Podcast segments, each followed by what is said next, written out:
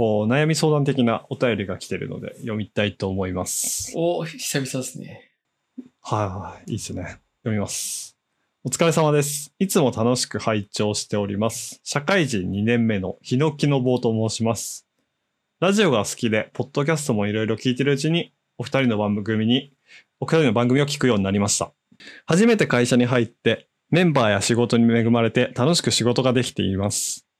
今の会社でこれからも働き続けたいと思っているのですが、お二人に質問があります。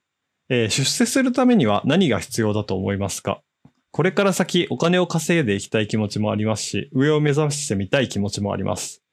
どんな能力があれば出世できるのか、お二人の考えを聞かせてくださいとのことです。出世って考えたことないんでめっちゃ難しいなって思いました。私はこれを見たときわかに。る。僕も出世興味ないんだよね。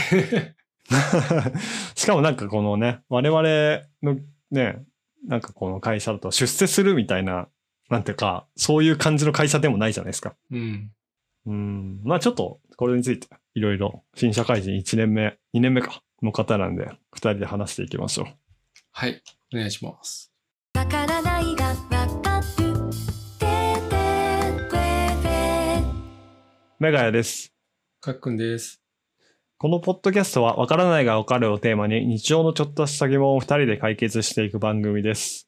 今日のテーマは、出世するために必要なこととは？です。いやー、ちょっと、どうですか？さあ、ちょっと言いますよ。出世、そもそも出世とはっていう話になってくるんですけど。ね、そうなんだよね。その、いわゆる大企業的な感じだと出世って、ね、多分、若い人だったら主任、リーダー的なのになったりして、部長とか、係長と部長どっちがいらないのかちょっとわかんないけど、そういう、何、何らかの、何人かの人を束ねていく。その束ねる人数がだんだん多くなるっていう、多分そういうことが出世になるのかなというイイメージなんですけど、なんか僕らみたいなベンチャーの会社だと、あんまりそういうイメージないんですよね。なんかリーダーとかマネージャーって役割なんで、うん。その、なんだろうな、他の人がやらないことをただやってるみたいな感覚僕がリーダーやってるのはそんな感じなんですよね。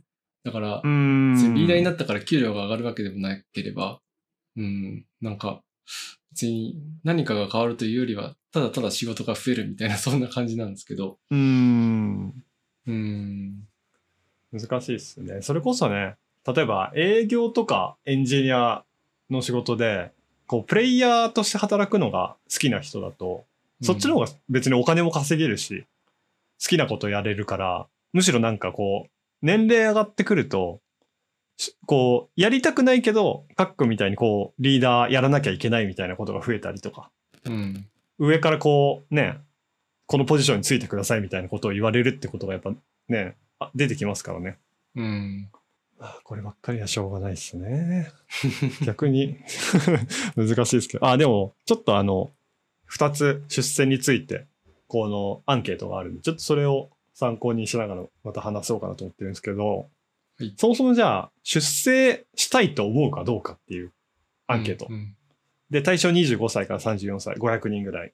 で、100%中出世したいって思う人が17%。低い。そう、低いんですよ。で、どっちかって言えば、出世したいっていう人が31.9%なんであ、あ、それ40%ちょい。そうですね。だいたい半分いくかいかないかぐらいの人が、まあ出世してもいいかなっていう感じで、逆に出世したくない理由アンケートのが、えっ、と、これが、えー、だいたい200人ぐらいですかね。で、1位がダントツで、えー責任が増えるから。うん、で、2位が仕事量が増えるから。で、3位が仕事と給料が釣り合わないっって感じですね。まあだからさっきのカックンが言ってたことが 丸々当てはまってる感じですね。まあだからやっぱみんな大体考えてることは一緒なんですね。やっぱり。うん、うーん、今までと、だからやっぱ出世したくないというよりかは、責任が増えたりとか、そういう自分が今までやってたことと違うことをやらされるのが不満みたいなところが大きいんですかね。うん、そうですね。あとなんか、最近、あの、僕がツイッターで見かけて、あ、これいいなと思った言葉に、その、没頭できるかどうかみたいなことがうんあって、その、僕がプログラミングが好きなのは、結構没頭できるからっていうのに、ほぼほぼ近いんですよね。もちろんプログラミングが好きとか、そのプログラミングで書いてる言語が好きとか、その書いてるプラットフォームが好きっていうのはもちろんあるんですけど、その上で没頭できるっていう時間が結構個人的に好きで、それをやるためにはメンバーである必要があるみたいなのがうん。あると。リーダーとかになっちゃうと、そのもうちょっとし視点を俯瞰してみる必要が出てくるんですよね。例えばメンバーが出てきてきて、じゃあメンバーがどういう仕事をしてるか見なきゃいけないとか、メンバーのキャリアのことを考えなきゃいけないとか、他のチームとのやりとりが増えたりとか、なんかそういうので、その没頭できる時間が減ってるみたいなのがあって、それは本当に、その、出世ではなく役割が変わったみたいな、そういう感覚なんですよね。うん。で、その、この人が書いてるお金を稼いでいきたい気持ちがあるっていうところ、お金稼ぐには多分ね、個人的にはその、その、まあ、社内なのか、その部内なのかわかんないけど、なんかオンリーワン的な存在になるのがいいかなとは、個人的には思っていて、うん。うん。この人にしか任せられないみたいな状態を作っていくうん。う。というんのが、まあ、いい気がするかな。まあ、そうすると、もう、じゃあそういう部署、そういうことをする部署を作ろうとか、うん。う。うんんじゃああなたはリーダーで部署立てようねみたいなことがまあできてくるみたいなのはあるかなと見てて思いましうた。ん。大事っすね。やっぱ、そういう能力ができてくると、自分でチーム持ったりとか、そういうことができたりしますからね。うん一、人目になったりするとね、そう自分しかできない仕事がだんだん拡張してくると。だからまあ、その、ナンバーワンよりはオンリーワンの方が感覚値近いんですよね、僕の中で。ああ、なるほど。なんか、横で切磋琢磨して、例えば営業みたいなんで営業トップになりましたみたいなんで、まあ、出世するパターンもあると思うけど、ちょっと仕事の仕方を工夫して、他の人とは違うところでむちゃくちゃ尖ったみたいな感じで、その、自分のチームが持てるみたいな、そっちでオンリーワンパターンかなと思ってて、そういう、なんかそっちの方が意外とみんなにとって活路はあるんじゃないのと思ったりはしてます。うーん。なるほど。確かにな。今で言うと、メガヤさんがまさにそうなんですよね。エンジニアだったけど、エンジニアがわかるライターみたいな方に移動していったんで、うん。なんか、まあ、今エンジニアリングほとんどしないじゃないですか。この前ちょっとだけしてたけど、あ、そうですね。うん。なんかそういう、なんて言うんだろうな。メガヤさんにしかできないことをもう社内で確立していってるから、多分メガヤさんは会社の中でどんどん出世していく人なんだろうなって思ってます。いやー、金は欲しいけど。そうなんですかね。まあでも確かに、まあなんか例えば、あの、うちの会社とかで言うと、めちゃくちゃこう、 Slack とか使ってると自動化してくれる人とかっているじゃないですか。うん。なんかね、こう、スタンプつけたら、このチャンネルに流れますよとか、うん。Google フォームに書いたらチャンネルに流れますよとかいっぱいあるじゃないですか。うんでやっぱそれをめちゃくちゃやってる人が辞めるとかになった時ってやばいっすもんね。あれ権限どうなってるんだっけとか。あれこれ止まってるんだけどみたいになったりとかあるんで。やうん、っぱそういうね、ポジションに一個あると強いっすよね。うん。なんか、知らないうちに、その人が回してくれてたみたいな仕事とかってね、うん山ほどあったりするか、自動化によって。うん。うん。いや、これから多分 AI とかもそういうのに入ってくるんだろうね。いやー、そうですね。そうだな。だからそれこそね、この人がどんな部署かわかんないですけど、営業の人でね、なんかこう、チャット GPT とか T とかゴリゴリにね、使って、こういうことできますよみたいなのをこう、チームで展開するだけでも、すごいなんか、あ、そんなことできるんだって思う人結構いると思うんですよね。うん。なんか、そ僕がさっき言ったオンリーワンっていう路線だとそっち方面なんですよね。新しい視点と新しい仕組みを入れていくことで、その人にしか頼られない、その人にその人にしかできないと思わせる仕事を増やすみたいな。うーん。そういう路線は結構なんか出世するパターンとしてはありと思ったりはしました。うーん。そうっすね。まあ、どうなんだろうな。難しいっすよね。あまあでも確かに活路の見出し方として、最初社会人になったらやっぱ、出世したいって思ってる人がいたとしたら、確かにナンバーワンを目指そうと思うと思うんで、うん。そう考えるとね、違う視点が持てるっていうのはその時点で結構でかいかもしれないですね。うん。一個人と違う視点があるっていうだけで。ね、なんか、営業の成績そんなに良くないんだけど、なぜか知らないけど、お客さんからむちゃくちゃ気に入られるとかさ、うーん。なんか特技みたいなのがあると、別に活かそうみたいな風にして、別の部署を作れるとかさ、そのあるうかもしれない。確かにな。なんか、能力値的な、まあ、この人の質問で、どんな能力があれば出世できるのかっていうのがあるんですけど、まあ、オンリーワンを一個作るっていうのは、こう、なんていうんですかね。能力というか方法論じゃないですか。うんうん。能力値的なのはどうですか？なんかこう、やっぱ、人束ねる能力だったりするのか、まあ、コミュニケーション能力だったりするのかとか、まあ、あくまで格訓視点だと、なんかあります？ね一番大事な。なんか、まあ、いろんな能力があるとして、まあ、それをグラフにプロットするとするじゃないですか。うんそしたら、多分能力的には出世するなら、全部が均等にあるぐらいの人がいいような気がする。ああ、なるほどね。なんかに尖ってる人は、出世っていう道じゃない気がする。スペシャリスト的なあ方向な気がする。ー確かに。なんかどれも。均等に点数高い人。ああ。コミュニケーション能力もそうだなるし、なんかその独自の仕事の能力も高いし、なんだろうな、その他の、例えば後輩から信頼されるとかもあるかもしれないし、他の部署。との、うんなんか、なんだろうな、やりとりとかもすごい上手とか、あとは資料をまとめる能力だったりとか、何かを提案する能力だったりとか、いろいろあると思うけど、どれも、その、ある程度備わってるみたいな人が、結局いろいろな仕事を任されて、どんどん上に上がれるみたいなことかなとは思うけどね。なるほどな。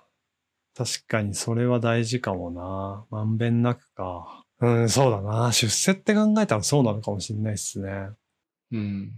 そうだな。で、そうそう。で、なんかすごい、結局その五角形の前提の中核にある。私がこの質問を見た時に最初に思ったのって、やっぱ結局、連絡めっちゃ早く返せるのと、タスク管理ちゃんとできるっていう、この二つ。これが本当に社会人としてめちゃくちゃ大事だと思ってて。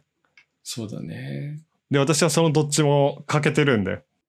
僕も最近よく、ここで連絡してたんですけど、って言われることがちょいちょいあって、申し訳ねえと思いながら、遅れて返事すること増えちゃったわ。あれだからなんかやっぱ仕事できる人見てるとなんかその二つすめちゃくちゃすごいように見えるんですよね。よくこんな忙しいはずなのに丁寧に連絡返せるなって思ったりとか。ね。よくこんなにいっぱい仕事抱えてて見落とさないなとか。うん。いや、でも多分ね、見落としてるんだと思うよ。あー、見えないところで。確かに。僕も結構 Slack とかのメンション、あの、暇な時とか振り返るようにしてるんだけど、それでも見落としみたいなのはああるもんね。うー。。うんそうなんだよな自分で、今、 Slack だとリマインダー設定できるじゃないですか。うんうん。何分後に、これ、このメッセージをおお知らせするみたいな。うん。あれやって、あれ見た上で忘れること結構ありますから、ね、リマインダー来て。あるある。ああ、やべっつって。あれね、細かいところっていうか、なんて言うんだろう。ちょうど返事ができそうなタイミングにリマインドできるかどうかが難しいんだよね。うーん、そうなんだよな。そのリマインド来たタイミングが別のことやってるみたいなことがあって。そうそうそうそう。で、これ終わったらやろうって決めてて、そのまま忘れちゃうみたいなね。うん。今の作業終わったらやろうみたいな決めてて。あるな。まあ大事っすね。基本的なことができるっていうのはやっぱすごい大事っすね。そう思う遅刻と、ししないとか。ううん。ん、あの、徳を積むが結局大事なんじゃねっていう気がしてきた。あー、もう、そうだね。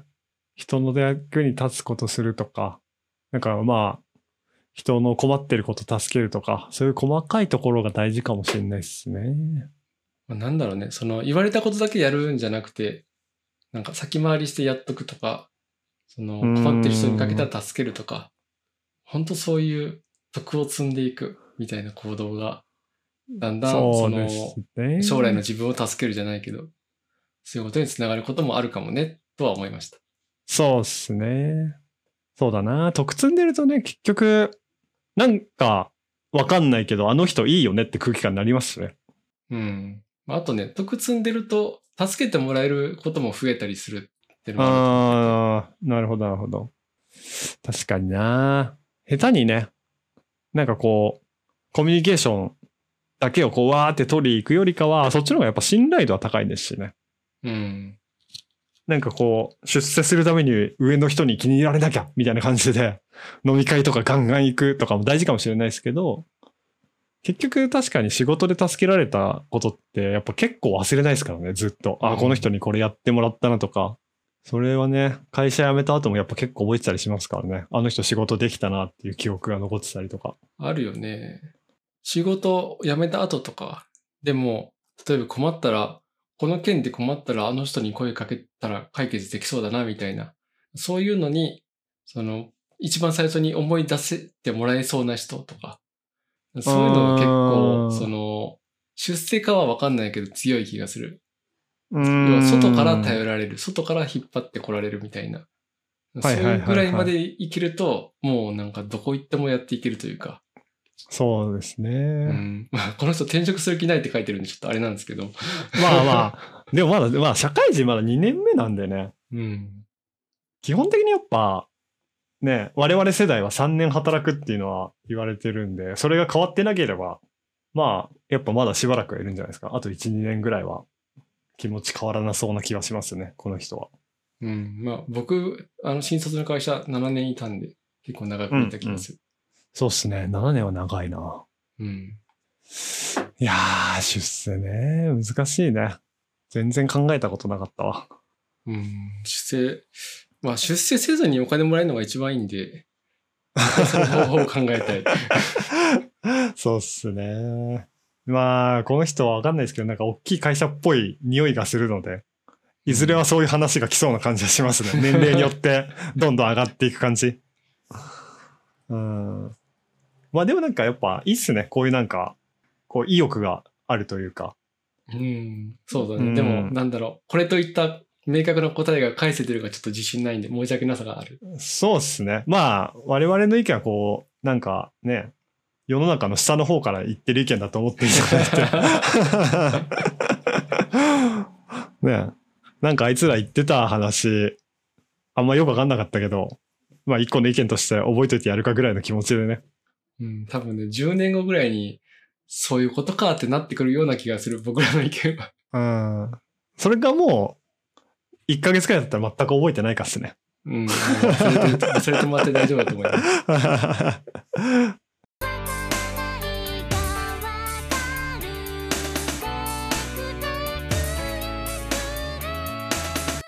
はい。じゃあ、今日の話したまとめいきましょうか。この人の、まあ、どんな能力があれば出世できるのか、出世する方法について聞かせてくださいというは質問に対してまとめいきましょう。かっくんから。はい。徳を積みましょう。ということだと思いました。いやー、そうっすね。大事っすね。うん。皆さんどうですか？そうですね。うーん。わかんないっす。なんか、なんか、本当に。